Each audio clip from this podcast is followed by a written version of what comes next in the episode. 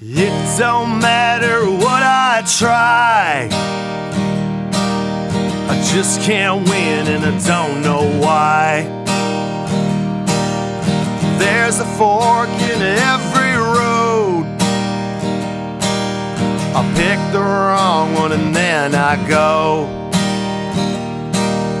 American loser, yes I am.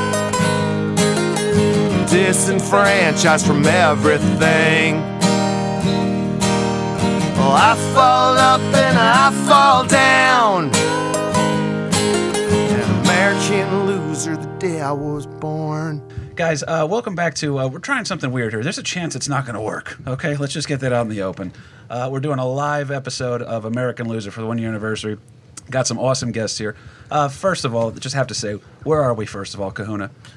Shared Universe Podcast Studio, baby. Come on. And we always say Mike and Ming are taking great care of us, but what better way to take care of us than to actually come and hang out? There you go. oh wow! Hell yeah! In the house. Mike and Ming's. Uh, you guys, this is your whole studio, man. Everything. This show does not happen without you guys. I, I love both of you. Thank you for being here today, man. Yeah, of course. And uh, this studio doesn't happen without you because we are rent to pay. That's- and uh, you know, We are not a non-profit organization here, right. folks. So- So true. but I, I read a post that you put up today, uh, uh, memorializing or commemorating the first the, the, the one year anniversary, and you were like, yeah, and I, I love that you said, you know, this is a dream that you've had for a couple years, and uh, you know, uh, It was beautiful, man. yeah, and it's True, And I'm, and it gets better every time because you guys help us with shit. We didn't have a Kahuna in mind. There was no. Ming- Right, right, right. I love the fact that Ming's like memorialized. So Yeah, I was- I was he's like to- dancing on your grave. right. Like you know, I didn't think they were gonna last. I, So, I chose the nicely wrong done, word. Ming. English isn't my first language, so Yes, uh, it is. Don't lie to people. It's not Better to be commemorated than memorialized. You know? Exactly. I like Yeah. when people meet Ming and they say uh, they hear his accent, but they say, "Where are you from?" And he goes, "Oh, Ohio." yeah, Cle- Cleveland, Ohio. Everybody, born and born and raised. Youngstown. Yeah, Our other guest right here, uh, one, uh, a returning guest from the podcast uh, on our shoeless Joe Jackson episode for the Chicago Black Sox, the team that threw the uh, the World Series. My buddy Mark Riccadonna back in the house. Thank you for Thank being you here. so much for having And. I just have to allegedly through. Well played. All right, allegedly Right. through. Legal Zapcic on that. one. I appreciate it. 1919 World Series. And uh, of course, Denied, denied, denied. Deny always. Till- the uh, the guy that uh, I honestly, when I was first trying to come up with this idea, this idea started as a book. American Loser was going to be a book, and uh, then I just realized how much effort goes into that. You can just right. you can just talk instead of write. But um, the guy I was pitching the ideas to all the time that I was having the conversations with to see if he thought it was interesting because I thought he was the perfect guy to try to sell that kind of a book to. My Delph of a dad's back in studio. Hey, what's going on? How are you, man? Yeah. And spell check is uh, not necessary with a podcast where, you know, if you got to write stuff, you got to spell it right and punctuation Also and all true. that, all that fancy language arts teacher stuff. KP, I hate to tell you, but with all the effort you put into this podcast, you could have written like four books. Probably. a lot and a lot easier. Just sit down for three months and you know sequester yourself. But no, you had to go all in, and a year later, here you are with this and that mug, this mug. Holy crap! Well, it's. I, I think you're right too, because and the, we're not. The jury's not uh, completely out on that. We might still have to write a book as like a product to try to sell some shit. But I do want to say one thing about the Kahuna behind the ones and twos. You are, buddy. We're tight now, man. You were in here for the first episode. We were talking about Grover Cleveland. I threw to you for one second because you were looking down at your phone, and I was like, "Man, I hope this guy likes our podcast." and he looked up from the podcast, talked. We haven't shut him up for. A, Well, so it That's was, it. it's We been good, guys. I'll see you later. this is the end. Oh man, it's been fun, man. we got a couple people joining the uh, the chat over here, so I want to say hi real quick. First of all, to uh, we got some killer fans on this show and friends of the show, really. Um, Stuart Greenberg, Stu, you are the man, dude. All right, you know. You share it every week. Nick Franco shares it every week. You guys are legitimately the best, man. Uh, also, they've come out to see me live before, and we all met at the infamous uh, roast of Brian O'Halloran in Atlantic Highlands, New Jersey. Video coming soon. Yeah, that was. Uh, oh, is it really? No. Yeah, I was gonna say- yeah, it's only been three years. We can make promises, but Yeah. Well, I, I was uh, I was thinner then because I, I wasn't drinking, and like we said, I've relapsed twice since that roast. So. but uh, no, it was a good time with that man. We got um, uh, the fans have been crazy. They're, they're fans of you guys first of all, that then just clung onto a product that, that I kind of was able to catch their attention with. So again. a shared universe had to be involved with us making the show. Because if we were doing this in the living room at the house, all right, you, you'd hear a bulldog With the whining in dog the whining to go out, or you know, and then my mother, who's in studio, by the way, my beautiful mother, she does not want to be on camera. Um, she'd be in the corner uh, talking to my aunt Linda, who's probably watching on Facebook Live right now, and uh, they'd be sitting there and they'd be cursing about people from the church. so that's how it works. So, oh look, at that. You do that too? All right. that's what it's all about. the isn't priest, that son of a bitch. That's also true. Yep. So we got um, also one of my. here's the other part. I'm a Navy veteran, uh, despite my body. Um, but uh, I do got some Navy pals that have been super good to us on the show here. Colin Moran just popped in. Colin, who I'm going to be staying with when I'm at Side Splitters with Bobby Kelly down in Tampa, Florida. Um, Colin wants to know, guys. First Q and A of the evening. Um, uh, what's a dilf? so Kahuna, you want to take this one? What's No, a no, no, no, man. All yours. The floor is yours. And then uh, I'll just say I'm sitting next to one. This is a room full of dilfs, actually, isn't it? Wow. I think All right. me and Speak for yourself, Yeah, me and Kahuna are the only ones without kids in this room. Unless Sarah, you got something you don't know about yet, or what? Nothing that you'll admit to. so this is perfect there. And uh, go check it out now. Ken Walter has uh, popped in there. Uh, Ken, if you guys don't know, is my uh, foreman for excavation. So when I talk about digging up shit pipes. Um, it's literally it's me watching him dig up shit pipes. That's really how that all breaks down.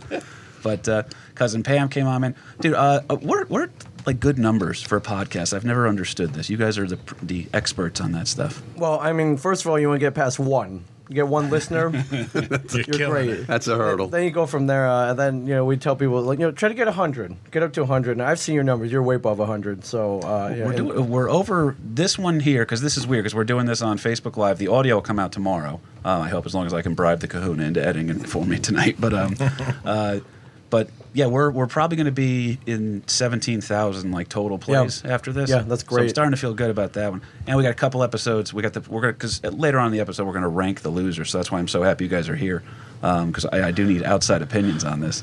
Um, but we started getting people that were at. Uh, the, we're over 500 listens on a couple of the episodes. And, uh, Kuhn, you want to guess what the premiere episodes are? Um, I think you- you told me one last episode. Is one Guiteau?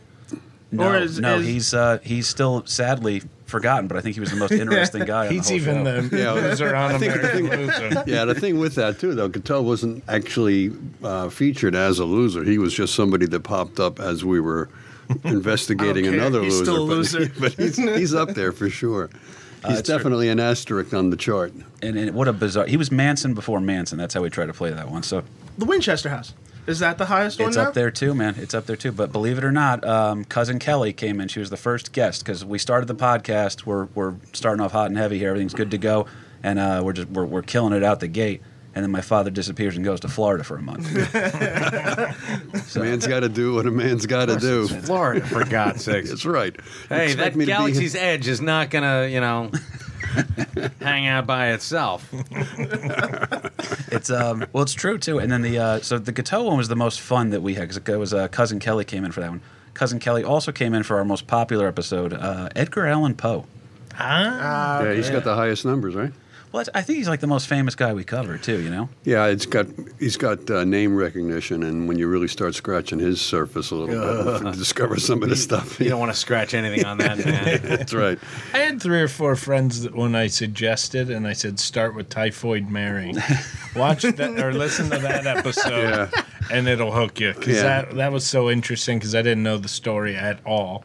Yeah, but I've uh, heard the name a million times. my cousin Megan has a way with words. She's probably listening right now, or she's at least going to. Now, my cousin Aaron, I'm a little annoyed with, by the way, because uh, Aaron was a guest on the show, wants to come back as a guest on the show. And when I told her we're going to be live on Facebook tonight, she goes, "Ooh." Bachelor in Paradise is on tonight. Okay. Not Wow. making a strong case for yourself here. So, Tough competition, right? But uh, yeah, we had because you guys were guests for uh, uh, Mike sat in for, as our sound engineer for Jefferson Davis, which I thought was a ridiculous episode. Former president of the Confederacy. I love that. episode. I learned so much about my favorite president of the Confederate era. So that's, that's right, The one and only. And then Ming, every time you sat in with us too, it's like it's so different because I have to I have to like ask you I have to like throw you uh, hints that I'm going to talk to you in a second because the Kahuna's already talking about whatever he wants to talk about. Yeah, Yeah. for sure. There's been episodes where like we're talking about James A. Garfield, but Uh, he no. somehow brought up puppets. I didn't know. You brought out In Garfield fairness, and it worked.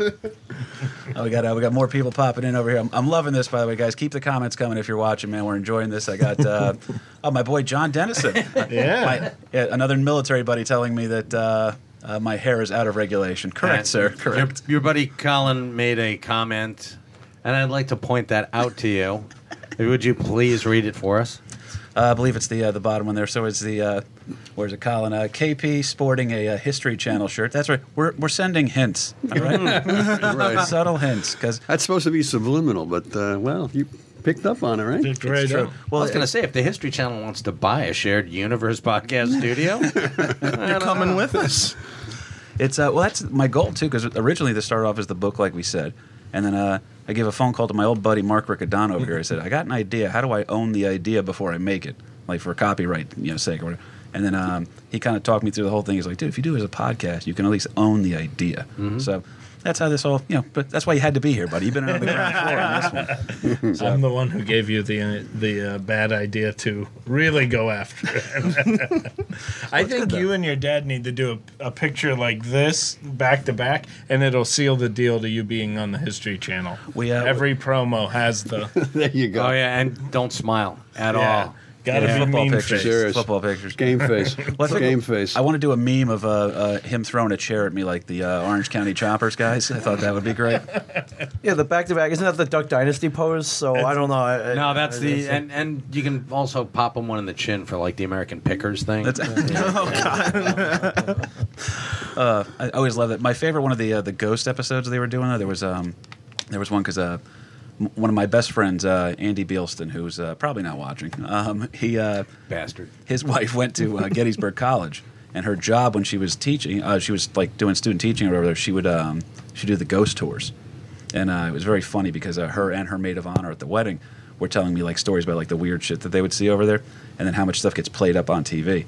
And nothing made me laugh harder than one of the History Channel shows. It was uh, the guy looks into the camera and he goes, uh, "There's a Confederate ghost that stands at the edge of this road. So, uh, in order to uh, when we greet him, we don't want to startle him. So, uh, in order to, to make him feel at home, I've dressed in Confederate regalia from the time period to make sure that he feels at home. So, ignore the the 1.5 million dollars worth of camera and production. right, and the lights. And Yeah, and ignore the, the Look at that uniform. This guy's cool. No, he's, he's just a racist. That's all. Like, you know what?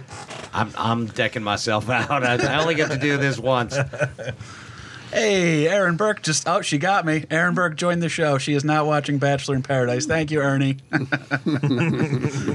we got to get her back in here. They came in. Ooh, Kahuna, are you wearing a speedo? That's How did she know? I guess there's another camera. Please don't stand up. That's really. they don't pay me enough for this. Well. Uh, Cousin Aaron was on the wildest episode that we had in terms of just just ridiculous shit. Oh, that going was on a here. fun day. So th- there's two episodes. There's one when uh, when the Cianci boys came in. Uh, my buddy Anthony and his father, uh, Bill, they came in together, and we did the Barbary Pirates episode. And it is you listen to it, you can hear me start to slur my words at the end of that. It, we he, they got us so drunk. and then um, then when we came in for the uh, we did two episodes. Um, for the day of uh, uh, when cousin Erin came in with uh, with her sister Megan, and um, and then my dad came in. Now they all had to meet here together afterwards. I thought this was. This, I think you were you had a new client in, if I Yes. remember. So it's a new Right, client bef- right before our podcast Yes. scheduled time. to do like a really. It was, it was like a smart show. You know what I mean? It wasn't. And then um, we're hanging out in the other room here, and it's uh, me, my sister, uh, and then. Um, uh, Megan shows up wearing a sombrero. Uh, Aaron has a bottle of tequila with her. Yes. And then my father shows up in a kilt, fresh off a St. Patrick's Day parade. and we all just walked in here like no, like we, we were used to it because that's how our family Yeah. operates. But we forgot how bizarre we must have looked to your newcomers. Right. A handle of tequila, what a guy in a podcast kilt, is I don't somebody think else she in ever a came sombrero. back after that. But I, I'm sure it had nothing to do with you guys. Hey, we were sharing universes that day, man. Sharing Eclectic. We were eclectic. That's all. It was a good one on that one. But uh, no, it's because Kahuna, you've been with us since the beginning, man. And the only time we ever had other sound engineers, they're all here. So it's That's right. everybody's got That's everybody's right. been involved The in the entire show in some staff. way, shape, or Yeah. form. Oh wow, So that's crazy. Exactly. Now, Coon, I got to ask you real quick because we're, what we're trying to do here at some point is we do want to try to rank the uh, the losers. Okay. Um, now, your favorite guy ever on this show, as far as I'm aware, is is it safe to say? yeah, it's good to know. Charles J. Guiteau. What, Yeah. what do you remember about him off the top of your head? Just that he was an idiot. Like every ch- everything he like everything you kept reading off about him just got worse and worse and worse, and just kept making the dumbest decisions possible. Like I was just like, this is kind of incredible. Like the just, level just in of case there's anyone listening and they don't know what um what are the uh, um, like the specifics. yeah What are his bona fides? Okay. what, we remember like what, what did he do that made him uh, lose? Because again, my father's right. We were talking about James A. Garfield. Yeah, he on that. attempted to he attempted to kill him, but failed at it miserably. Yeah. Now, well, here's the weird part. He winds up succeeding, but only because uh, Garfield's doctors were such idiots. Right. Because uh, Mike, where were you born? Highlands, right? No, I was born in Red Bank, but I know he did die over Over in Long. Branch. Yeah, Yeah. In Long Branch, So- yeah. Yeah, that's that why was our seven- Jersey tie-in for that episode. Seven Presidents Park. Yeah, he Yeah, died Not over. Uh, bad. Seven. died, died over. Um, sort of by where uh, St. Michael's is down down on Ocean Avenue. I'm going to take your word for it, Yeah. local. We're just a couple of dumb bennies here today. That's, so that's okay. But uh, yeah, that was a wild one, man. Because um, first of all, you didn't realize the president died in New Jersey, and then you're like, this guy got killed, and nobody remembers him for anything. If all you get, if your legacy, you die in office, holding the highest office in the land, You were assassinated while Uh, you in get office. assassinated Yeah. and die in office serving our country, and all you get is a fucking town named after you, Garfield, New Jersey. yeah. Which um, is a, I, I'm not even sure it's a town anymore. I think it's just four plumbing supply stores and a steakhouse. that's, that's pretty much all it is at this point.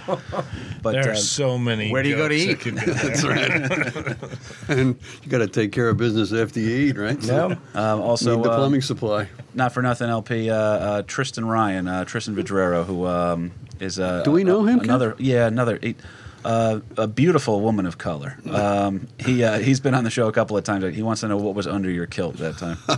Only Kristen would want to know that, though, right? That's it.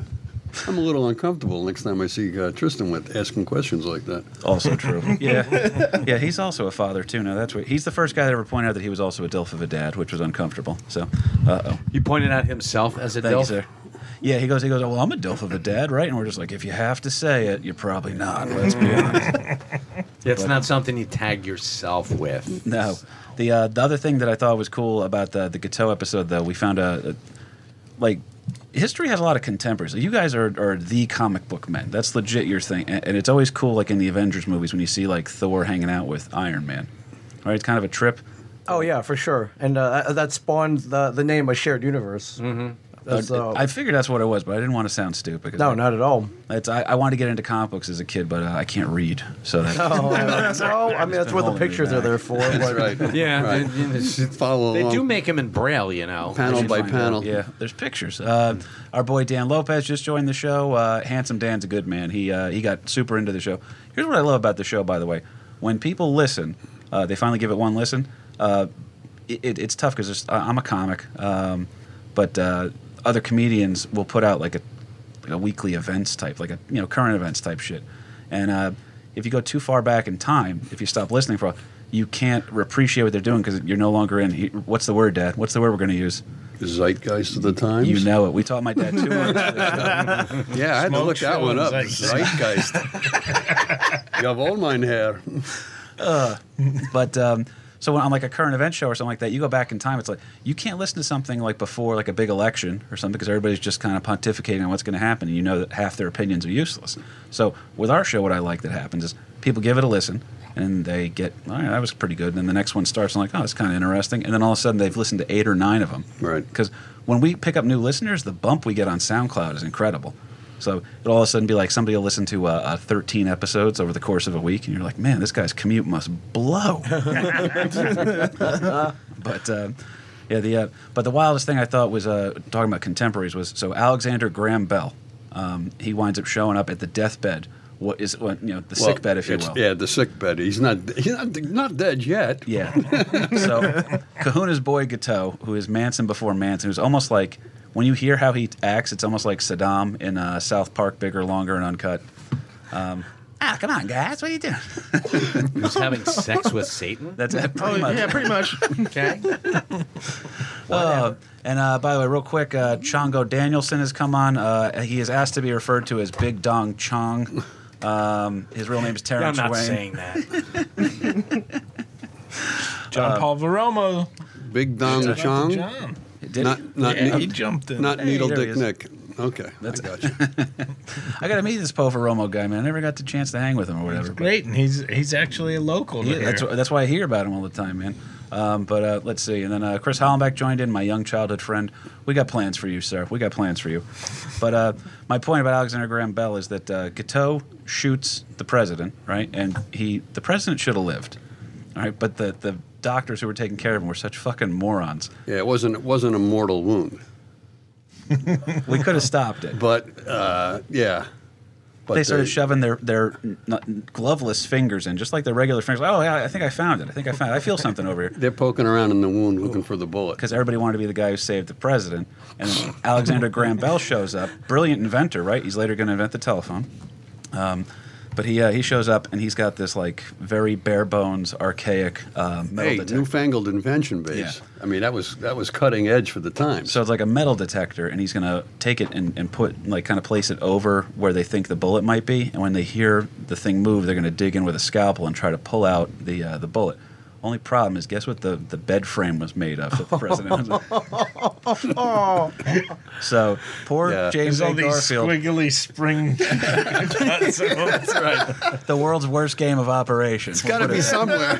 got to be here somewhere. or the world's best game of operation. I didn't think of it. And Garfield was a corpulent man. Was he not? Wasn't he? Corpulent, corpulent's a good word, Mike He's- Zapcic. Uh, a cumbersome fellow. Three. That's the third word he's, here. he's got some book learning, this boy. Oh, he's no, got, absolutely. He's got an education, I think, maybe. Well, it's uh, so he was a big guy too, but uh, he died eventually due to complications from that. So then Guiteau tried got to get out of. infected. Guiteau tried to beat the murder rap by saying, "Well, I didn't kill him; his doctors did." So Guiteau is fascinating, man.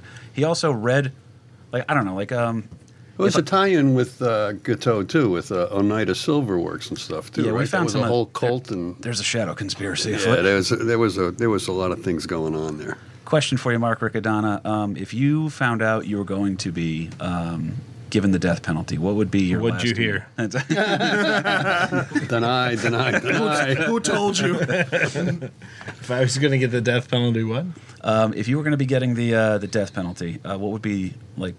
What would be the last meal you ate? Last meal, all you can eat buffet, and I would stay there for weeks. I don't know. I- really, I would really, be- what you want to have is some uh, fresh homemade ice cream with peaches, fresh peaches, That's Prepare- smart. prepared by none other than yeah, Typhoid Mary. That's the way Slow, to go. painful death. I don't know. I guess just to punish the people who are going to kill me, I'd be like chili. That's, Big amount. There you go. Have fun cleaning up. That's right. Because I think about this a lot, but it was uh, the the thing that amused me because the, the meal question is the one everybody always gets. But um, uh, Charles J. Guiteau wrote a poem, uh, like a like a forty minute long poem that he had to read at the gallows before he was about to be, and it involved like singing and dancing. I mean, it was he was doing my buffet joke. Yeah, a lot longer. Uh, he really rubbed it in, huh? yeah Before he, was, uh, left. and then when they because now his his pictures that pop up too. Whenever you look at the political cartoons of him, they literally draw him like. Uh, that's why I felt like he was just like Saddam in uh, the South Park movie because it was just he's. Guiteau's definitely our most bizarre character. Um, Kona, could I ask you to hand me? The, oh no, the poster's over here. Hang on one second, guys. 'Cause we got a. Uh, Oh, we got visual aids. we actually got visual aids. Let's see how this works. this Oh, could be a breakdown. Okay. No expense was spared for our visual right. aids here. That's uh, I thought Kevin was making his third grade uh, history project. again. Science fairs this weekend. You had flashbacks. This is uh, awesome. I feel like I'm like a junior in high school, and my girlfriend's giving me one of her collages. I will love you forever, Mike. I, uh, I have a denim jacket with my name and glitter on it. I'm about to get it after the show. You've been bedazzled. see, This is his dream board. let's see how this works because it's going to be. This Um, could be a little delay. Let's uh, hand me the remote there. I can, I'll switch it over to the, the live camera if you want to. Just make sure it's in frame here. Yeah, because uh, I'm lining it up Two, next to my two. face here, and Two. it is. Uh, if you guys can see this at home, the the very uh, the, the the disturbing looking fella uh, next to me, not myself, but the disturbing looking fella. here. Which one? Yeah, it's a it's it's a list full of it. Uh, how do I do that? so uh, The guy with the beard? Yeah, we'll put him. yeah, that creepy motherfucker right there. So There you um, go. By the way, just want to point out at home, uh, these are the top ten losers. We've also included um, a uh, an honorable mention loser. um, Ming, do you do you see anyone you recognize on here that maybe maybe went up first at the roast of Brian O'Halloran? I uh, oh wow. What is this right here? I, uh, and he's in color too, which is bizarre. The only one in color. It's a it's our, our dear friend Ken Krantz. I don't remember that episode, but uh, was that a lost episode? or, uh, That's right. For legal reasons, Ming, we were unable to post it. okay, I see. Director's cut. Want to put that down just for a little while here. But, uh, Future Patreon exclusive.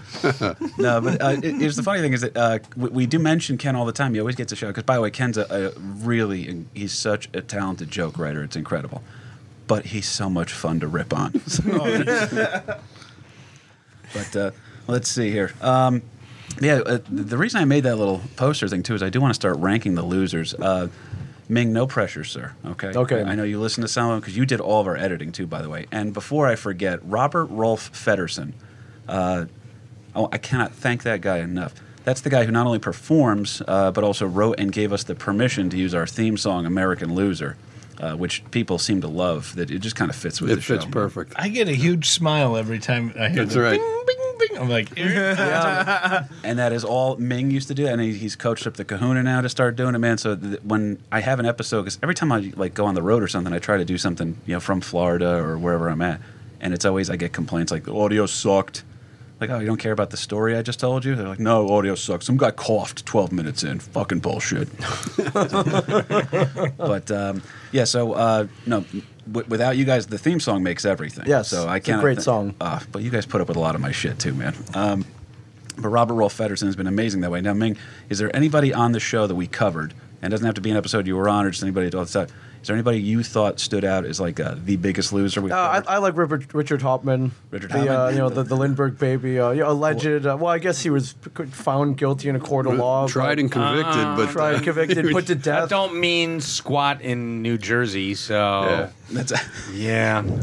yeah, when you what, start what, scratching at the trial, you realize that what was uh, wood from his attic that was possibly found on the, the, the Oh, makeshift he is- ladder and uh, he is a poor Possibly. bastard. you're right.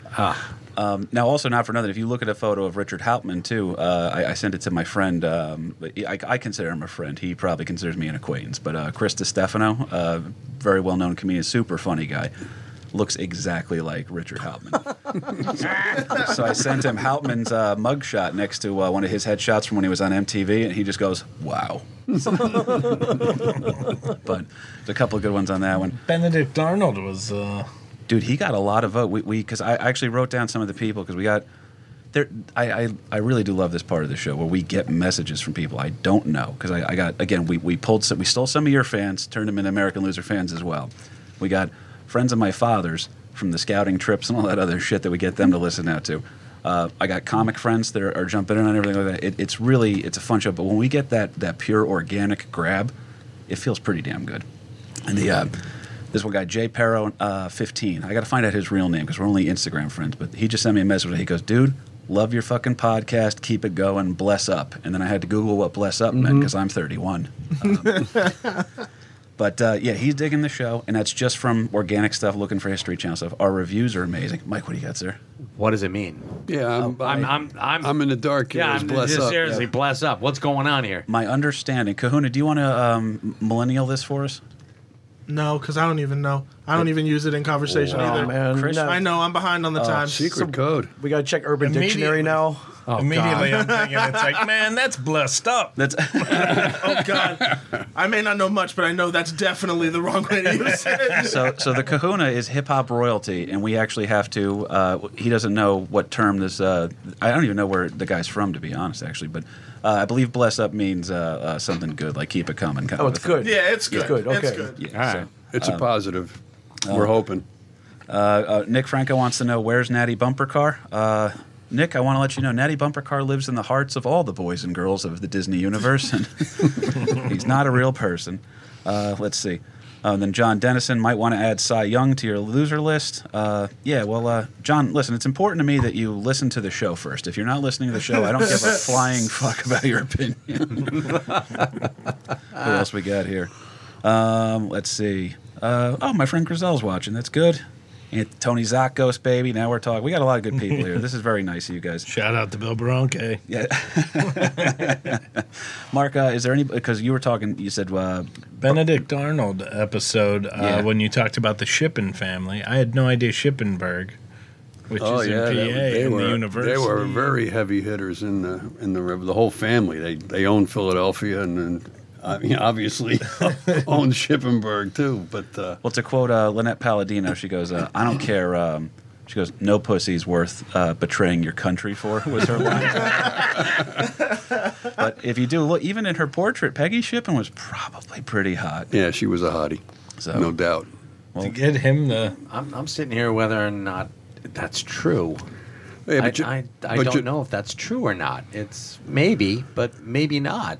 Like if, if a young Helen Mirren was telling you to give up some secrets, you'd probably be like, "All right, man, I'm I going can tell you some stuff." a contemporary Charlize Theron right now is, you know, hey, I think an interesting sidelight on that, though, is as hot as Peggy Shippen was, Andre. I mean, she was she was uh, definitely in love with Andre, and he was the one that got her to turn Benedict Arnold. So I mean, how, how cool, how or how gifted and talented was Andre Oh, to be able to get Peggy Shippen to marry Benedict Arnold and then turn him uh, traitor to his So country. it, it's almost like James Woods uh, in Casino uh, that he's able to get. Uh, uh, Sharon Stone's going to rob Robert De Niro for. Oh man, what a great movie! But every time th- that he turned a corner, there was always like he, he, you know, like the French didn't respect him because he turned his back on his own country. So it's like nobody Oh, yeah. liked you. yeah, and then the, uh, the the the redcoats themselves, who he was now in uh, command of, they weren't all about him too. Uh, shout out to uh, Brad Frizzell coming in on this one, Chris O'Toole, Matt Dalzell, a lot of good buddies popping in here. Uh, Palladino just came in; she knows she got a, a shout out too. But you're right. So Benedict Arnold could have been. We could have every middle school in America could be named Benedict Arnold Middle School. Or it could be all across. We could have Benedict Arnold's birthday off from you know Right. school or something like that. his face up on Rushmore. Yep. But instead, he decided he just, oh, I don't know, guys. He got he was like a depressed dude towards the end too, if I remember right. He, should wasn't- be. Nothing Yeah. went right for him. He wasn't Imagine if all cylinders. 007 had those odds. you know? There's a new uh, spy. It's a new Bond movie coming out too. But did you guys see that? Yes, we did. Bond 25. Uh, my understanding is that uh, he finally defeats Spectre, but then uh, gets wrapped up in the Me Too movement. Wow, after uh, how many forty years you got? Uh, you got you got caught. oh man, fifty. Fifty years? Okay. Oh my God. Uh, yeah. Octopussy leaked a tape to TMZ. Oh God. but uh, no, the uh, because that was one of my favorite things we did early on, Dad. Was we did uh, the Benedict Arnold episode, and then we also covered uh, we covered some some pretty epic losers here. Uh, uh, Mike, was there anybody that came into the, off the top of your head? No pressure. Oh, of course not. Uh, I'm I'm a big fan of uh, E.P. Poe, E. A. Poe, He was the Edgar. Allan Poe. Yeah. One of my faves. One of my favorite losers. Well, if you um like, let's say. Let's say our dear friend Brian O'Halloran. By the way, that would be a great person to play him. If you got O'Halloran to play Edgar Allan Poe in Yeah. a biopic, No, you know it would be awesome uh oh. if he did do that. And uh, John Aston came on stage and just bludgeoned him to death. that would. What are you doing, Clerk's boy? And just like So that's who kills him. killed Edgar Allan You Poe. son of a bi-" and just like kicks his ass, and to to get your ass kicked by a, a an octogenarian, and he's like, I wasn't even supposed to be here today. last It's like, words. yeah, that's going on your, that's what's going on your tombstone. Oh man, it would be beautiful. Though. But uh, Poe, which is uh, everybody knows him, and then uh, what I thought was crazy too is that he thought of himself as a, a Boston guy, but now he's so closely associated with Baltimore. So it doesn't matter what you are and what you feel in your life. Like you're a Jersey guy, Mike, right? Ming, we claim you as a Jersey guy. Yeah. Now I know you're from Ohio, but Yeah. you got you got the Jersey in you. I, I've been here Actually- longer than anywhere else. Uh, now in imagine you get murdered in South Dakota, and then you become associated with South Dakota forever. God. They- there's a college football team named the Mings. but yeah, it doesn't matter what you do in your life; it's where you die. And it, would you want to be forever remembered though by uh, commemorated in a city that you were uh, beaten and then uh, found in another man's clothes out on the streets, delirious on your deathbed. Right. Not really the best way to go. No, no, no. Again, depends on the guy. That's Sure, Brian Johnson. Yeah, makes total sense. You know, our friend Brian Johnson. Yeah, that, that, makes total that would be hilarious. Uh, hey, CJ Cullen, another friend of the show here, popping on, man. so uh, yeah, he agrees. Yeah, to that point though, Kev. Interesting that I mean with the with the Ravens and everything else in Baltimore, that they're basing their entire football team's mascot on somebody that got got the shit kicked out of them. That's a that's a Ray dead. Lewis tie-in. yeah. No, we're gonna actually see what happens with O'Halloran and, and John Aston, and uh, maybe that's what's Well- gonna happen. it's weird because you, you remove yourself from tragedy with enough time and then you can get away with some cool stuff so we're only about 10 15 years away from kent state changing the name of their football team to the national guardsmen oh too soon guys too soon that's my favorite thing too by the way because that happened on um, when's it, may the 4th right that's the, the star wars holiday Yes, it is. so um, it's also the uh, the anniversary of the Kent State shooting. So uh, I, I had a joke on Facebook once. I was so proud of it. Bombed. Nobody appreciated it, but it was, uh, hey, uh, you know what today is, right? Holds out lightsaber, and someone goes, the 60th anniversary of the Kent State shooting. Um, yeah. but yeah, Poe was fascinating, man. That was again our most popular episode because there's name value to him. But uh, imagine this one too, because this is the part that always killed me about poor Edgar Allan Poe. Uh, Mark, do you have an enemy in your life? A mortal enemy? Sure. Sure. You're you're actually one of the nicest Just guys one? in the business too. well, I have a couple of mortal enemies now. Imagine if uh, imagine if your mortal enemy got to write your uh, Obit. obituary. yeah. They're like a, Who's got the final word on? yeah, they're gonna start talking On some your shit. life, So, right. Kahuna, that, what, what would be what would be the thing that uh, you'd least want people to remember you for? That then becomes your, your main quality in a See, I can't talk about it on this podcast. I was promised. I signed a non-disclosure. I can't talk about this stuff. Like, You're no. gonna, yeah, you're gonna, you're gonna hold to that guy. Also true on that one, man. Um, now, real quick, LP, you and me did a little bit of ranking. Yeah, we did uh, just on our own, but uh, Well, I want to get the um, I want to get the fan votes out of the way real quick if I can, because I also want to scroll through the comments, see if anybody else has joined us here. If uh, you guys are on here, go ahead and let us know. Life is good here. Um, let's see. Uh, hey, John Greco, man. Hey, thanks for write, Thanks for helping me write a term paper on Ben Arnold with that episode. Oh yeah. All right. there you go. That's awesome. Help You guys- there you cheat, go. man. Nice. You guys are the new Wikipedia. Yeah. Greco, uh, Can they cite you at the end? I would love that. American loser. God. My uh, my favorite thing too would be uh, I would love to see in the red pen the teacher writes on it. He goes, uh, uh, "Great, great work here. Solid research. Lose the f bombs, will you?" Yeah, see me at the end with a big circle around it. uh, let's see here. What else we got? All right, we're moving on. So uh, Wait, did didn't Kahuna at the beginning? Didn't you have a ranking system of what kind of a loser the they lowest were? He's the one who came up with it. The lowest bar for me was Charles Guiteau. I forgot who I put at the higher tier, but it's people kind of like Mary Winchester, kind of like who were kind of just they weren't losers in their own right. They just kind of developed that persona They over time. into Yeah, it. they kind of Right. fell into it. Like, uh, for example, the guy from the electric chair episode. I'm blanking on his name. wh- which one? Because the electric chair was that was one of our most because it was fascinating topics. it was the guy who basically was like who created the uh, the perfect way to kill someone with the electric chair. well, there's a little. oh, the electrician from New York Yeah, State. and then he got he was put as a loser, and I was like, what? Why? He just he, it sucks, but he made it better. It Like, was a it was a dentist from New York State that Right. came up with the concept because he was against capital punishment and decided that the electric chair, this newfangled invention, electricity, was a more humane way of killing people, and that's what really got killing Edison and Tesla all involved in that. Yeah, but arms- let's make this as efficient as possible. yeah, right. now we got to break. Um, we got to break uh, Kahuna's balls a little bit here. no, So, why you gotta do this to me? Okay. Uh, again, Kahuna, you did a you did a great job on that episode. You really did. But if you remember, my sister came up with some very bizarre research that we we wanted to have edited in at the very end. And uh, I, I remember because you hit the button. You said you said, "Hey Ming, we got to add uh, ten minutes on over here," and then it just never made it into the final cut. But this is how creepy that episode was. So. Uh, one of the guys that was competing with Thomas Alva Edison, who was our Jersey tie-in. We got a couple Jersey tie-ins to talk about here in a second. How long have we been going, by the way, too? I don't know. It's a well, About forty minutes. about four. Okay, we're, we're not going to go long on this one, I promise you. But um, as he says every episode. Yeah, I probably I think I missed brunch. What's for breakfast, Kevin? But uh, well, we- we're only going long now because it's not football season. Once it's football season on a Sunday, I'm going to be out of here It's by be 11. half-hour shows, isn't Oh it? yeah. It's, well, I'll do the show while I'm screaming at the Giants' offensive line. But um, We do all for remote podcasts. that's TV timeouts will be uh, broadcast time. also true. Well, uh, this was the creepy detail that we found here. So uh, Westinghouse was the guy competing with Edison for uh, the the rights, if you will, to um, um, electricity, essentially. So AC versus DC.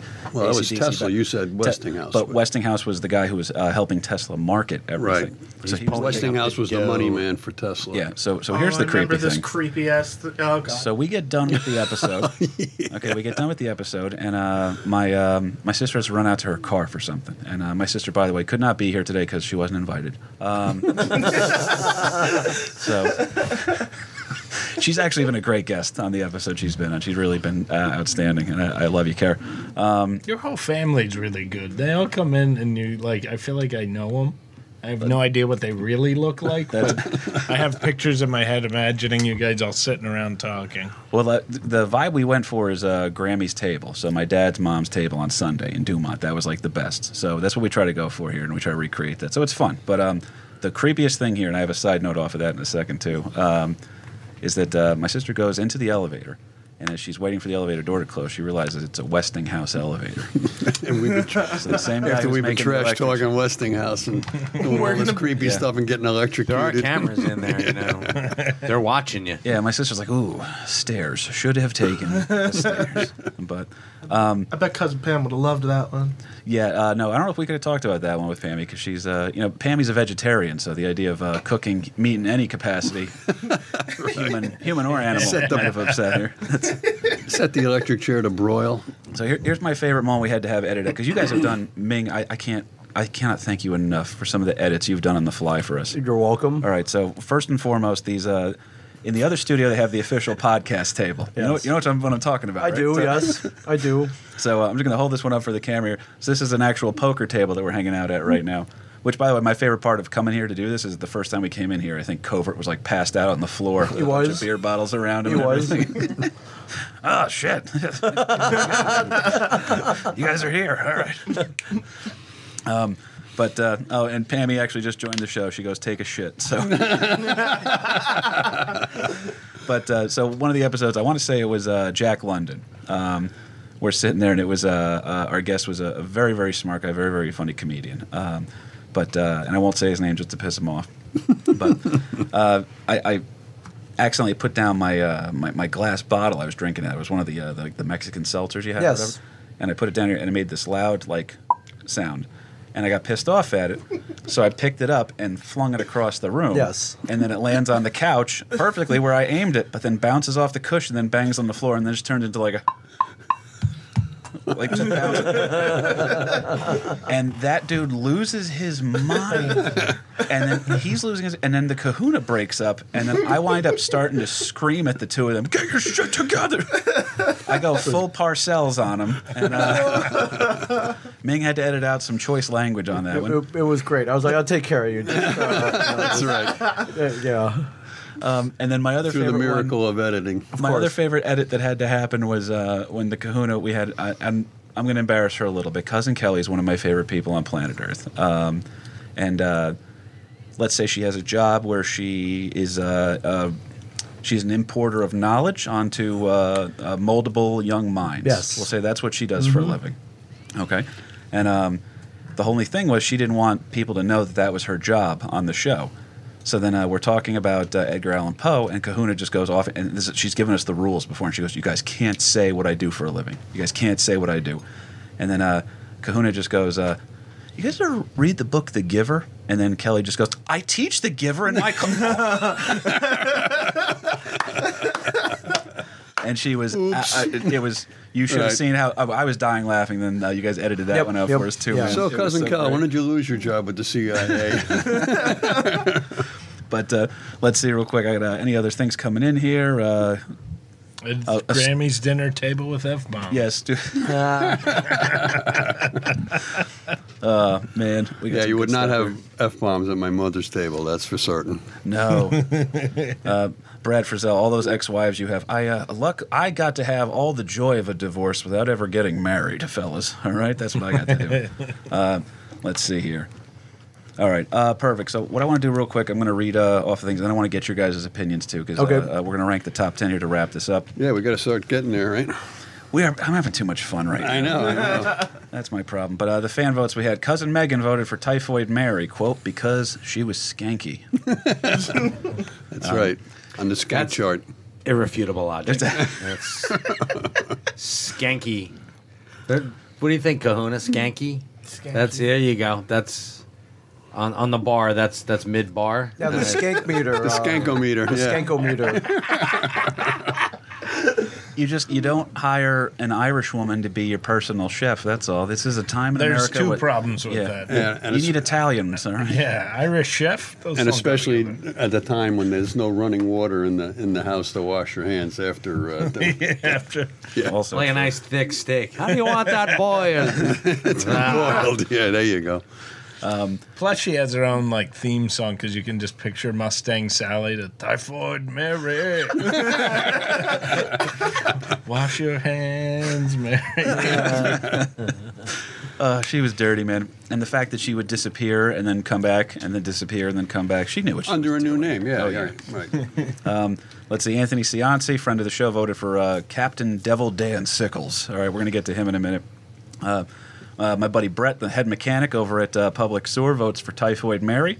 Uh, my boy William Watson from uh, the Mesron 10 Days. Benedict Arnold called him a spectacular see you next Tuesday. All right? Oh, nice. Yes. So, uh, Chongo McDong uh, votes for uh, the biggest loser. That's my buddy Terrence. He voted as the biggest loser. Uh, our other buddy Tristan. That's who he voted for.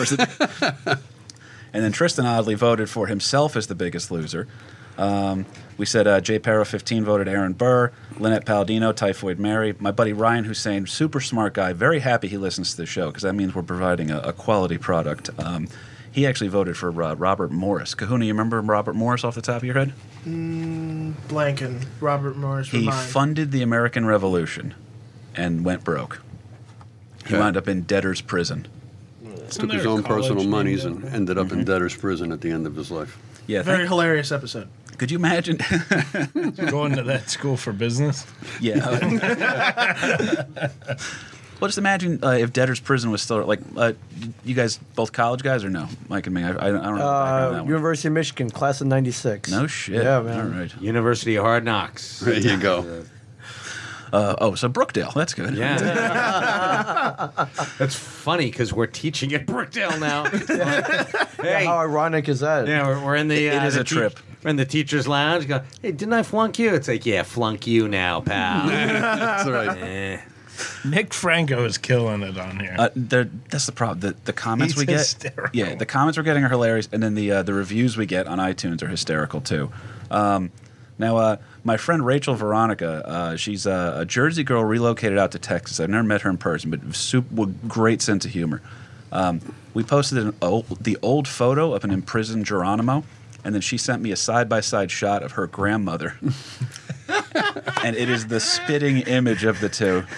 So, with her permission, I want to get her permission first, but I want to put it up on the American Loser Instagram page. Um, uh, of course, Nick Franco voted Aaron Burr. Uh, Ming, who, who would you vote for off the top of your head if you had to? For Biggest Loser? Yeah, so I'll tell you what, we'll go off the top I- 10 here. Yeah, I, I I gotta go with Aaron Burr just for the, the Jersey connection, and uh, I, I'm a big fan of that uh, that milk got that got milk commercial. The, uh, the, Aaron Burr, Aaron Burr. Yeah, Yes, Aaron Burr being the uh, the, the bald headed gentleman here. It's, uh, actually, Daddy he looks like you without a mustache. go. That's, why I uncomfortable always for everybody. always will have the stash to So- not be recognized as Aaron Burr. Now, that being said, I'm going to throw over to uh, uh, the handsome Mark Riccadonna. Uh, Mark, if you had to pick uh, out of the top 10, because we're going to say why we ranked him where we ranked him at the very end here, but oh my God, there's so much. Well, should we name who, who we have up there? A custard. I, and that was a great one. Custer, you, you blonde haired, blue eyed son of a bitch, to quote Al Swearingen from Deadwood. Because I, I just feel like he was like so wild and out there, like he was putting on a show, and then he ended up getting so embarrassed in the end. Well, we had a uh, we had a pretty good one here for you too. Because I'm going to go. We'll, we'll put this one down. Nobody can see shit anyway. Another piece of poster board wasted. Um, but uh, one weird fact we found out about uh, Custer that I thought was pretty interesting was. Um, let's scroll over here. Dad, you just want to do the, the, the top ten here after we get Mike's pick? Yeah, well, we'll have Mike make Mike, a pick, and who, then who we'll. are you thinking for uh, who, who should definitely be in the top ten? Didn't I uh, give you? Uh, we gave us one already. 'cause- I, I, I told you, yeah. John Aston slash Brian O'Halloran Edgar Allan there. Poe. Uh, yeah. um, Custer was kind of a dick. That's uh, that's actually the one we got the Sunquist family on because they were traveling out near Little Bighorn, and we just wrote uh, our title was uh, uh, Custer Hero uh, uh, cow. No, was it Hero douchebag or something like that? What was the title for him, Dad? Uh, let me find it. Just to Let be me that find it. cocky and then that. I got to rustle papers in this episode. I mean, why, why did we stop doing it? Yeah, Custer was Custer was a dick. Hero General douchebag. Yeah, George Armstrong Custer, hero, general, douchebag. yeah, dick douchebag. They they Yeah. both are yeah fitting. Appropriate. Cause uh, yeah, d- Well, and then Pancho Villa was the. Loved that episode. It was a great episode. Was, but is he a loser? Because uh, what they made that song Pancho and Lefty. I mean, he's kind of a hero. and I mean you know we all wear ponchos. True. So, Well, uh, that that's the crazy part. The most I've learned uh, on the show has been about Mexico, where it's like in uh, the United States we venerate our founding fathers. In Mexico, you got to die. All right, they, they publicly assassinate most of the good guys over there. Um, He Epic. kind of invented the reality show. that's what I loved about him too. That he would, uh, he, there was a, a movie deal he struck with the Americans that um, it, he would fight his battles during the day. Had to be during the day, so they had the, the so that proper Hollywood could lighting. film him while he was fighting Right. the, the Mexican. Get rebels. the cannon over here. It's the magic hour. Reality TV. I mean, come on. Oh my god.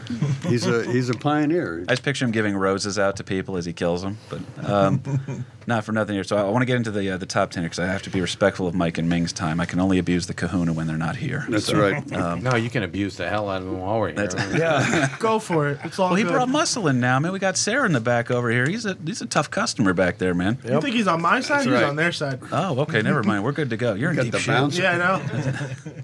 So All right, number 10. We, we rated them uh, from uh, the 10, 10 to 1. So yes, we're coming, doing coming Letterman in style, number ten. Coming in at number 10, we had William Jennings Bryan, always a bridesmaid, never a president. As a guy that uh, ran for president three times and lost three times and uh, just never quite put it all together. He was the spirit animal of the show too, Yeah. because that was um, every time he ran, somebody just slightly better came out, or or uh, he got robbed out of the election. Because McKinley, they uh, J.P. Morgan, all those guys, they just completely out, uh, out, out Outspent them. and then. And then he finally gets his act together and loses to Teddy fucking Roosevelt, man. Yeah. So, weird Jersey tie-in we had for that one was uh, that uh, he served as the Secretary of State. That was the highest office he would ever hold for President Woodrow Wilson, A who- Jersey, a Jersey tie-in. a former Jer- New Jersey governor. That's right. Uh, number nine, LP. What do you got for number, Number nine? nine. Let me find it here first. Number nine. That was the uh, Garfield episode, which we really didn't rate Garfield as the uh, number ninth loser, but because of Guiteau coming out of that episode, uh, from our research, we had to really put Garfield at number nine. It's he's a poor son of a bitch, man. The forgotten assassinated president. We covered him on that one. Now, uh, number eight here, we got uh, Number eight. Got to rustle some more papers here. The Garfield May we episode have- did have the best joke though. that was my favorite joke we've written. That uh, he he got shot on. Um, he got we we traced back the day that he was shot because he died hundred days uh, after he was shot, I believe. And I looked it up on the calendar. I forget what year it was. I want to say it was like eighteen eighty something. And uh, I looked it up and I traced it back and I I realized that it was a Monday. And then that was the joke for and that is why Garfield, Garfield hates hates Mondays. Oh, that's right. It's Monday. Oh my god! Wow. You went the whole episode without nailing that joke, and and I'm going, why isn't he making a Garfield joke? and then you, at the end, you just went, The fact that my mother's on laughing on the couch makes me feel good right now. Wow. Love that you sat on it. All right, number eight, we had uh, Geronimo, Native American badass. Okay, uh, tough guy, man, tough dude. Uh, evaded capture from pretty much uh, what was it like a fourth of the the U.S. Army. was One being sent? fourth of the entire U.S. Army was uh, looking for him, and he was able to uh, pull the skedaddle on him numerous times off the reservation, at least three times. And his history goes back to uh, you know I just realized that's where that fucking phrase comes from. Isn't that amazing? Yeah. And Geronimo when you jump out of a plane. Yep, right. That was uh, the, Right. the World War II uh, paratroopers. In order to show they were brave, they would try to pretend they were like Geronimo. right before the right before the start of the Second World War. Um, this whole new thing, the paratroops, was being developed, and there was a movie coming out of Hollywood from like I don't know 1939 or something that was named Geronimo. All these trainees are watching this movie and like, holy crap, this guy Geronimo is one serious badass, and that's when they all started taking on the Native American persona that we're going to be yelling Geronimo to show how how badass we are jumping out of a perfectly good airplane started shaving their heads into like mohawk haircuts and everything else to uh, really take on that Plus, it's persona. phonetically so much cooler to yell Geronimo than Yawning Man. right. Um, so yeah, Geronimo was uh, and fighting uh, against all uh, invaders. First, it was the Spanish, then it was the Mexicans, and then later the Americans. And the guy, you know, he had his mother. His wife and his three kids all killed on the same day from these foreign invaders. If you put um, if you heard Geronimo talk about the Mexicans, you would think he was wearing a "Make America Great Again" hat while he did it. Was- he's got some opinions. yeah. Number seven. I want you guys to know we we are. It is a history show. It is a comedy show, but it's also we're very progressive on the show, Dad. I like to think that we're at, at the heart we are a social justice core, and we want to tear down the glass ceiling and let all you little girls out there know that if you want, someday you too can be a loser. at number right. seven. It's an equal opportunity uh, loserdom. At number seven, Number the matriarch seven. of loserdom, The deadliest woman in America, Typhoid Mary. poisoned over 50 people, possibly unknowingly, with typhoid fever. Uh, now, Jersey tie-in you had for her, real quick, LP. Uh, She's yeah. skanky. That's on- Oh yeah, yeah. That's right. She's the Queen Dirty Skank. bitch. Dude, could you imagine if there was a club uh, down at Seaside named Typhoid Mary's? It would be the greatest thing ever. yeah. There's one here in Belmar. It's called DJs. So uh, yeah. Were we gonna get them to sponsor this? Never mind. Uh, ain't happening now. it was so. worth it. That was the joke of the episode right there. I don't think we'll get those for sponsors, huh? no. Um, but uh, you had a, a weird, a quick Jersey A tie-in? real quick tie-in, yeah. I mean, she was uh, already found out that she's the carrier of typhoid, not being sick herself, but you know, and then she is released or just pulls a skedaddle and takes on an assumed name. And they really weren't sure where the heck she was between 1912 and 1914. But speculation was she was in our own Newfoundland, New Jersey, working for a family there, working in a sanitarium, cooking in a sanitarium there, and there was also a, a an, an inn that she was cooking in there in uh, our own Newfoundland, New Jersey. So uh, Outstanding. you know, she wasn't just in New York City. She s- spread the spread the good news far and wide. Now, she had a son, too, uh, down in Atlantic Highlands. His name was Kevin Smith. Is that correct? Something like that. Yikes.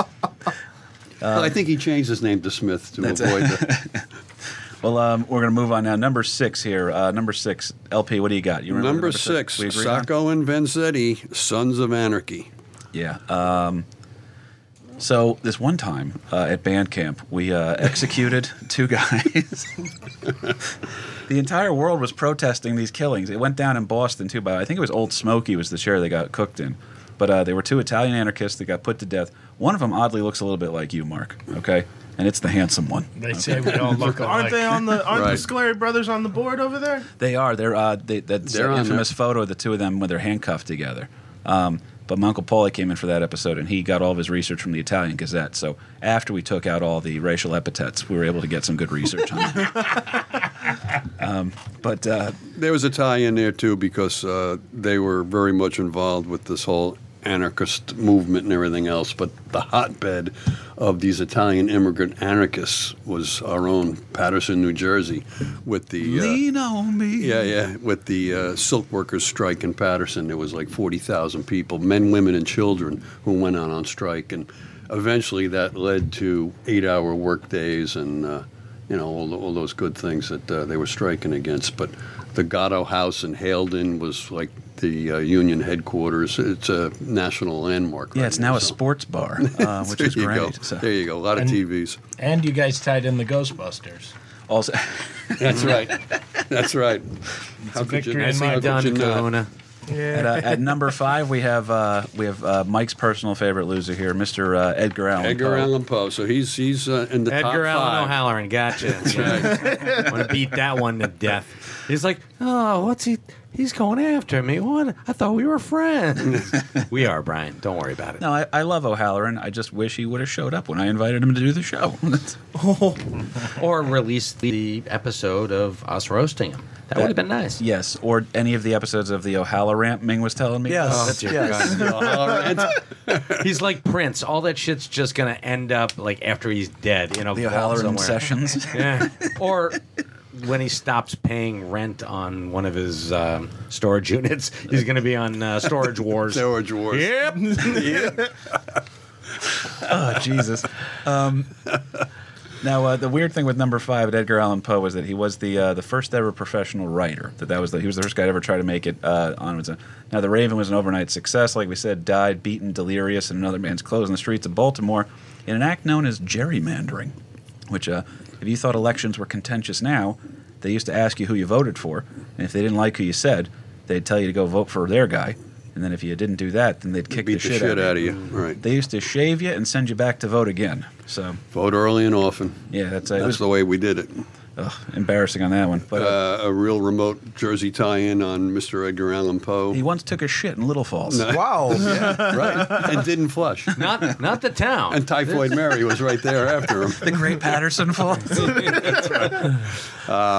Sequel to The Murder of the Rue Morgue, which he wrote, was a mystery of Marie Roget, and it's uh, uh, alluded to that while visiting uh, at John Jacob Astor's villa in our own beloved Hoboken, New Jersey. Ah, is- Hoboken. there was a, a murder in New York City. This um, they called her a cigar girl that uh, was found dead at the entrance to this cave over in Hoboken, and uh, he based what was happening in the current news of the day and based that off of uh, this mystery novel that he wrote, uh, the, Mer- the Mystery of Marie Roget. Father of the detective novel. Correct. Yeah. Yes. But- and, uh, Absolutely. It was uh, it was interesting too because he uh, he wrote he was a prolific writer man. I mean he really uh, He got paid half a penny a word.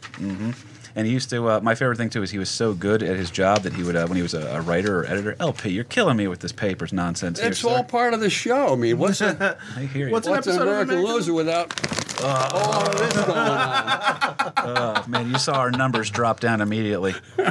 We had 21. We're down to 17 It's now. just your kryptonite, buddy. Uh, all right, so what are we up to? Four? Moving on to uh, uh, hero general douchebag, uh, Mr. George Armstrong Custer. Right. Lost all his men at Little Bighorn in a battle with Sitting Bull and Crazy Horse. Um, and uh, by the way, my uh, Native American name, Dad, I realized what it would be. Uh, little inside joke here for anybody who knows me, since I'm adopted. The uh, Running dumb shit? No, it's. um, uh, as soon as you said running, everybody realized it was unrealistic. Um, but uh, for the the pretty lady on the couch over there, uh, my name is. Uh, I, I'd be dances with Armenians. So Circle dance. yeah, when the Armenians. That's how white Armenians are, by the way. They're allowed to adopt white Irish babies. So just an interesting take on that one. But um, yeah, uh, so not only did um, Custer come in last in his class in West Point and ignored the intelligence of the time and told his men, literally on his way into battle at Little Bighorn, "We'll be home for dinner, boys." Yeah. Didn't quite go that way, did it? Um, This is a weird fact I found. I opened up an old book I had as a kid, and I happened to just open up to a page, and it's Custer laying out like like Burt Reynolds on the bearskin rug. Um, and this is this is weird here. Okay. um, earlier in his life, Custer was assigned because he was such a, a brilliant scout and excellent horseman. He was fantastic on a horse. There's no way uh, around that. Um, he was assigned to help take uh, uh, as the guide to a Russian Grand Duke named Alexis Alexandrovich. Did you, get, did you pronounce that right, Kev? Yes, that's correct. Okay. Um, actually, I'm, I think you're supposed to hock a loogie while you're saying. That's right. You don't have enough phlegm to really pronounce it correctly. yeah, I need another spit shield, Kahuna. We're fucking up here. But um, yeah, he was in America and he wanted to go on a, a buffalo hunt, which was a huge thing. Now, after the Grand Duke personally killed over a dozen buffalo, Alexis was so excited he grabbed and kissed a bewildered Custer. And Custer goes, Man, this is embarrassing. If you thought that was embarrassing. Must be the blonde hair and the blue eyes. Yeah, that's a thing, I guess, right? Um, but that being said, we're now into the top three. We will get you guys home here shortly. I All apologize. right, number three. Nobody's mentioned him uh, thus far, and I think because he doesn't have the name recognition. But, But he's uh, the biggest scumbag. Out of, uh, he's number one scumbag, number three loser. number number three loser is James Wilkinson, the spy who led us? Question mark. Yeah, so uh, this guy is considered the worst founding father. Um, he uh, two times, at two separate times, he was in charge of the entire Continental Army, and the entire time everybody knew it. But he was revealed to be a spy for Spain. The Yeah, entire he was time. on he was on the, Span- the Spanish payroll. He was working with Aaron Burr to actually set up their own country west of the Mississippi. They wanted to have for Burr's. Con- then when he realized that Burr's conspiracy wasn't going to work, he betrayed him and ratted him out to Washington, or Jefferson rather. I think no Washington. and all the documents that were proving Burr's um, complicity in this whole thing were written in Spanish, and the only guy that could interpret or translate that was him, and he blanked out anything that had any kind of incomplete. Hey, I just made the same noise you did that day. There we go. God damn it! Do I throw it? No, Hey, you didn't, mother's cur- on the you didn't curse at him. But Well, uh, yeah, he was, uh, you know, a little known uh, early founding father loser, and all the other founding fathers knew that he was a loser, but he, was- still got was- the job He was anyhow. the only guy who could have handled the job. Now, um, there, did you guys ever watch The Shield? Oh yeah. Yes, on FX. my favorite show, uh, honestly. But there's there's that scene when um, they bring Vic in to bail his own two guys out because they got busted with coke, and they're like, "It's part of an undercover sting. We're working on something here," and then they just kind of like get away with it. But um, there's literally a scene just like that where Wilkinson's men, uh, who are supposed to be sneaking him the Spanish doubloons, get captured. All right, because they murdered one of the guys on like a riverboat or something like that, and then they send uh, his uh, his witnesses. Um, uh, pretty much send for Wilkinson, and Wilkinson's like the officer in charge. He goes, "Oh, okay, yeah, these guys are working on a thing for me." And uh, then when he what he purposefully did was he goes, "Oh, I speak Spanish," like my father was just saying, and then he completely changed the guy's story as the guy was telling it to him. So that he goes, "Yeah, you're okay. You're free to go, man. Don't worry about it. You're off the hook here." So total scumbag. Uh, Teddy Roosevelt even wrote a terrible letter about him, saying that he was the most cowardly and disgraceful man in the history of America. So when TR don't like you, I don't like you neither. yeah, right.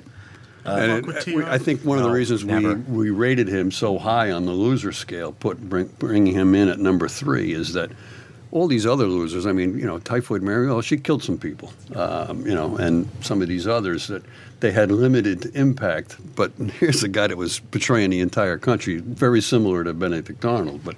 Uh, you know, trying to. But he wasn't up- pussy whipped like yeah, that. he was trying to. right. He was his man. He was, he was his own his own man, and was trying to create his own country, not just betray his country, but I'm going to start my own.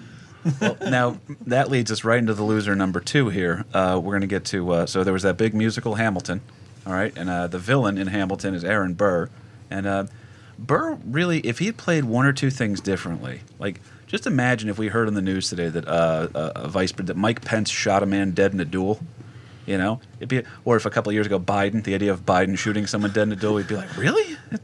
And it happened in Jersey? That's kind of weird. Number two, Aaron Burr, the uh, what what do we call him? The disgraced founding father. The disgraced founding father, One Aaron of my Burr. favorite episodes we did. A Jersey boy, though. Kids from Newark. Of course, he's going to shoot a couple Newark, people. that's right. You got to be able to handle yourself. Now I can't stop thinking about Biden shooting a guy in a duel, and I think it has to happen. Yeah, it's uh, it's weird because he's also massaging the guy's shoulders as he's shooting him. It's very uncomfortable. It's a No one's teachable happy. moment.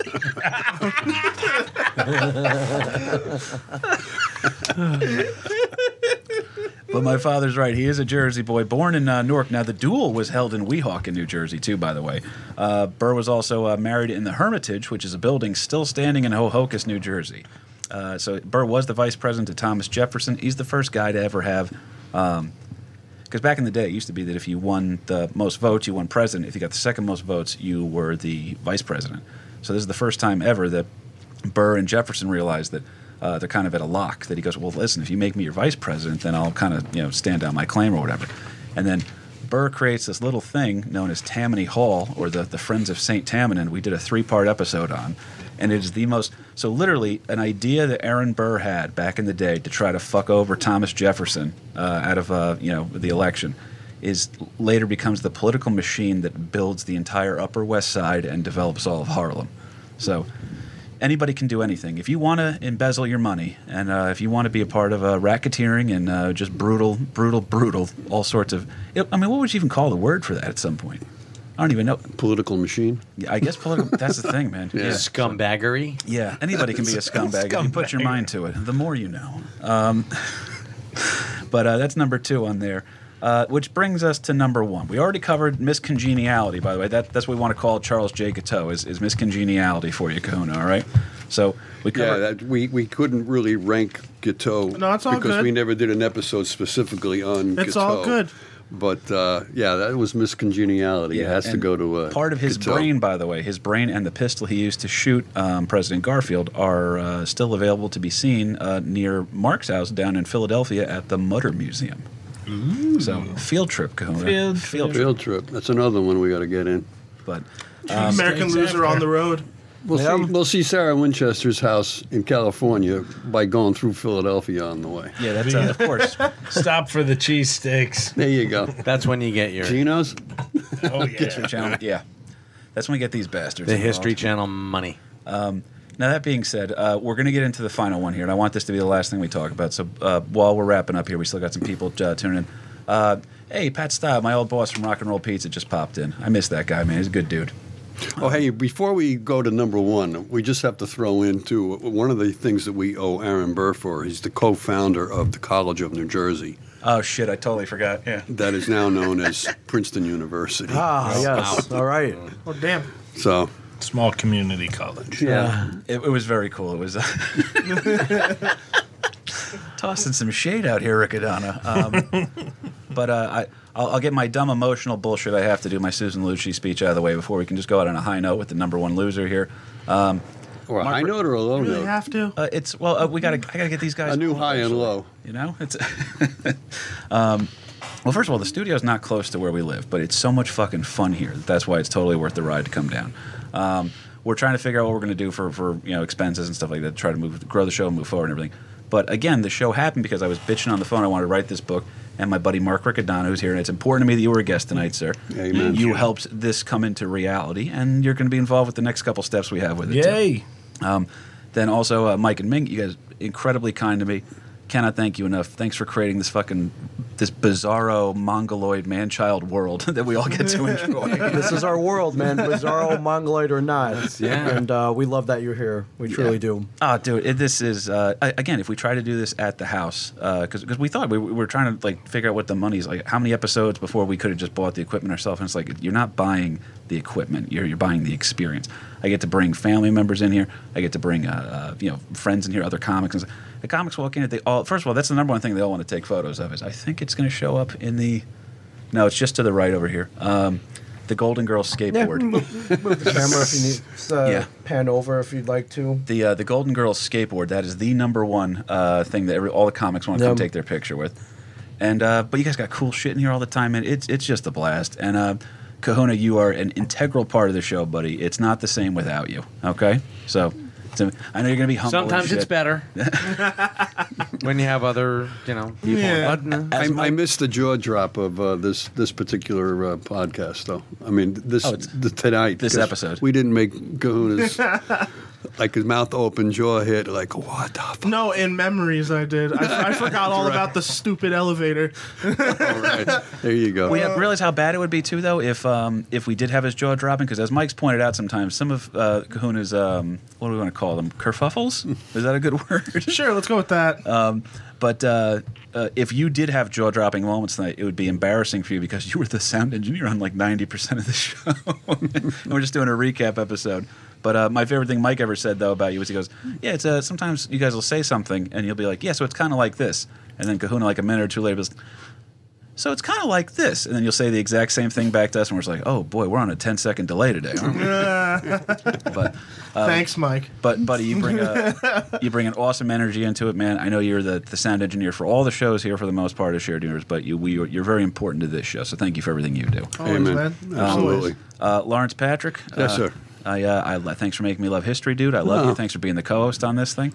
So all those family trips that we took, uh, there had to be a fort or something involved. Uh, Yeah, d- somewhere along the way. uh, didn't all go to waste. I'm slowly Your punishing mother's you. shaking her head right now. One trip to Kahuna, mom. I'm uh, to Kahuna. Jesus. Christ.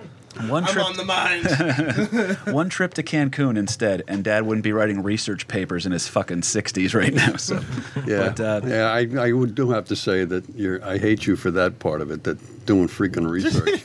I do more research for this podcast than I have ever done in my 34 years of teaching. It's uh, well, yeah, because your first couple years of teaching, you worked hard. After that, you're just phoning it in, No. you know, counting down till retirement. there are those, but So that being said, I, I want to thank also all the, the super fans out there. Uh, you guys know exactly who you are. I tried to give as many shout outs as I could on this one. Of course, I'm going to forget somebody. I'm sorry. Yell at me about it later. We'll bring you guys up on another episode. We will be out. This one will be out uh, tomorrow for the regular audio listeners. Uh, we're going to do a, a two banger on Sunday. We got uh, two killer guests coming in that I'm very excited about. We're going to keep this thing going. So every Tuesday, Tuesday, you can enjoy American Loser, guys. Um, without further ado, um, I hope you guys all know how much it means to me that we're, you guys are. Uh, this is my fucking dumb dream. But uh, let's get to number one here. We knew about this guy since how old was I when we went to Gettysburg? uh, that was many moons ago. But I was. I want to say I was in third or fourth grade. yeah, I would think. We go to this trip and we find out about this guy by the name of Dan Sickles. And you think his story is interesting because he gets his leg blown off, and you can see his leg. It's preserved. Yeah, you can you could see him as being the hero because uh, the leg and the cannonball, right? yeah. Yes, taken off by a cannibal off his horse, and then he uh, he smartly uh, lit a cigar as he was being taken off the Yeah, as he's carried off the field, so he doesn't rattle the troops who are now in the process of getting annihilated. Um, he didn't want to upset the boys, but uh, as they're carrying him off, he lights up a cigar just to let them know that, uh, hey, although they shot me off the horse, I'm, I'm all right and it's all good. And somewhere around here's the rest of my leg. Somebody want to pick up my leg before, before grab we leave? leg. Yeah. So you hear what a wild man this guy is, just for losing the leg and then keeping it preserved in a. Bo- I think he kept it in a, a, a barrel of whiskey or something. Yeah, he- and then it, you can now see it. it it's at the Army um, uh, Hospital Museum, so it's it's still available to be seen. You think that's a good story in and of itself. Then you find out the aftermath and the, the before. He is Star Wars, where you start in the middle and it's fascinating, and then you got to give him the epilogues and the prologues, all that other shit. So, where it starts off is that he's a Tammany Hall guy, all right? So, that the corrupt political machine of Aaron Burr puts this guy into power. He becomes a, a representative, right? Yeah, So- state a state representative. So, he goes overseas um, as a, a, you know, an uh, emissary of the president, if you will. let's just back it up a little bit Yeah, because there's too much shit with this guy. This, this guy goes on and on. He gets elected through the workings of Tammany Hall as a Democrat in the city of New York to go up to Albany to be the uh, representative, which was a Republican dominated uh, House at the time. And he starts parading around the Assembly Hall or the, the uh, yeah, the State Assembly that with known prostitutes kind of a stuff, which was like strictly verboten at the at the Pretty time. woman walking down the street. Pretty exactly, hookers. exactly, and then through other political tie-ins with uh, um, who was the president? It was Uh, President Buchanan was the one he was hooked no, in he was he got tied in with Buchanan, but Buchanan got appointed by uh, who was the predecessor to Buchanan? Pierce. Uh, no, Pierce came after because Pierce was no, no, yeah, it was Pierce then Buchanan, I think. Pierce. All right, so I might be screwing that up. Buchanan gets appointed to go over to be emissary to New England, and he brings um, Dan Sickles along with him as his secretary, quote unquote. Now, meanwhile, Sickles is already married with a good-looking younger wife, She was an Italian broad, fellas. and yeah, uh, the the daughter of a, a well-known opera uh, star, and she's got her first child. He leaves them home, goes over to England with Buchanan, with another prostitute, and introduces this prostitute to the Queen of England under a fictitious name, but she's got the last name of one of his uh, newspaper rivals back in New York City. This guy was just a character. So imagine if uh, Kuhn, if, if I went over to uh, England, right, and I'm uh, I'm on some s- big thing or whatever, and I introduce, uh, I bring a hooker, and uh, you know the hooker's sitting there, she's like, you know, obviously she's a hooker, she's got you know uh, very hooker-like qualities, Torn And, uh, stocking, cigarette with a long edge. and I, I introduce Crack her, addiction. I introduce Hanging her to the queen, KP. And I say at the end, I say at the very uh, when I introduce her to the queen, I say, "Oh yeah, the, by the way, this is my friend uh, uh, Ken Krantz."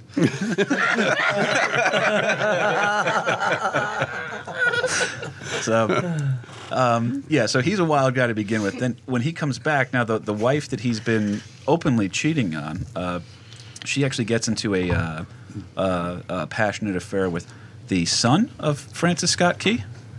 Yeah, well, then um, Sickles actually elevates himself to be not only a state representative, Buchanan be, gets elected president, and at the same time, he is now a congressman from New York and is, is sent off to Washington, D.C. Sickles is now like the number one advisor to Buchanan. You didn't get an audience with Buchanan without going through Sickles first.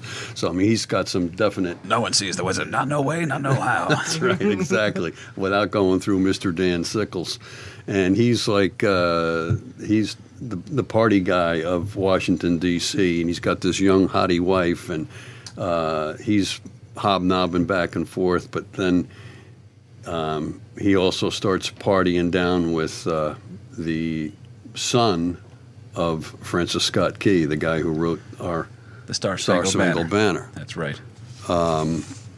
And then it turns out that Mrs. Sickles, and I forget his name, his first name, but Don't matter. She was blowing him. Francis Scott Key's son, uh, yeah, they start heeing and sheeing on on the side too. So she's cheating on him, and uh, Sickles himself is cheating on everybody else. But it was, you know, perfectly fine for him to be cheating, but not for her. And then he shoots. He shoots the guy dead in Lafayette Park, which is Remember where he shoots across him, by the way, though? Do you remember where on his body he shoots him? Because Tristan's making sure we get it right in the comments here. In the dick. yeah, right.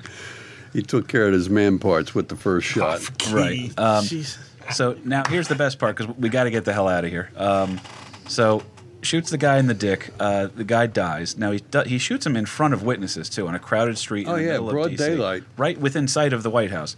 Shoots the guy dead.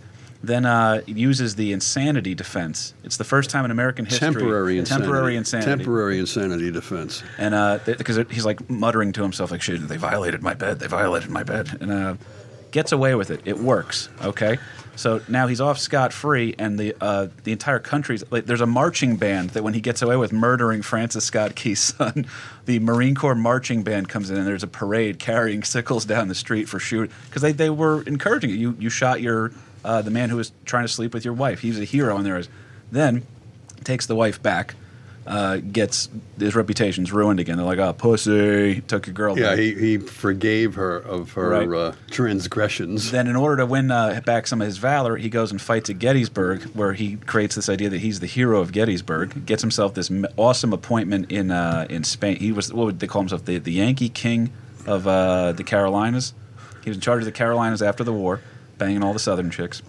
Then uh, with one leg. Yep, with one leg. Then gets himself sent over to Spain, where he's a, an ambassador, if you will, and winds up hooking up with the deposed Queen of Spain. So now he's banging He's former banging her. royalty. Okay. Tries to get the U.S. to start a war, possibly to put the girl he's hooking up with back into power. Um, and he's just writing like these letters where they're like, nothing, nothing's bad right now. Spain's pretty cool, man. We're, we're like relaxing. We're going to go to war with them eventually. But this is my favorite part. This is why he is the number one. So Gettysburg, where he is you know, arguably a buffoon slash hero. Uh, he gets uh, all this money together in classic Tammany Hall fashion. We're raising money. We're going to have a battlefield monument for all the generals that fought there. Uh, all the generals are represented at Gettysburg, correct, Ed? Except Except Dan Sickles, because get this, he took all the money that they saved up and raised for uh, for his own memorial, and he embezzled it. he embezzled the money for his own monument.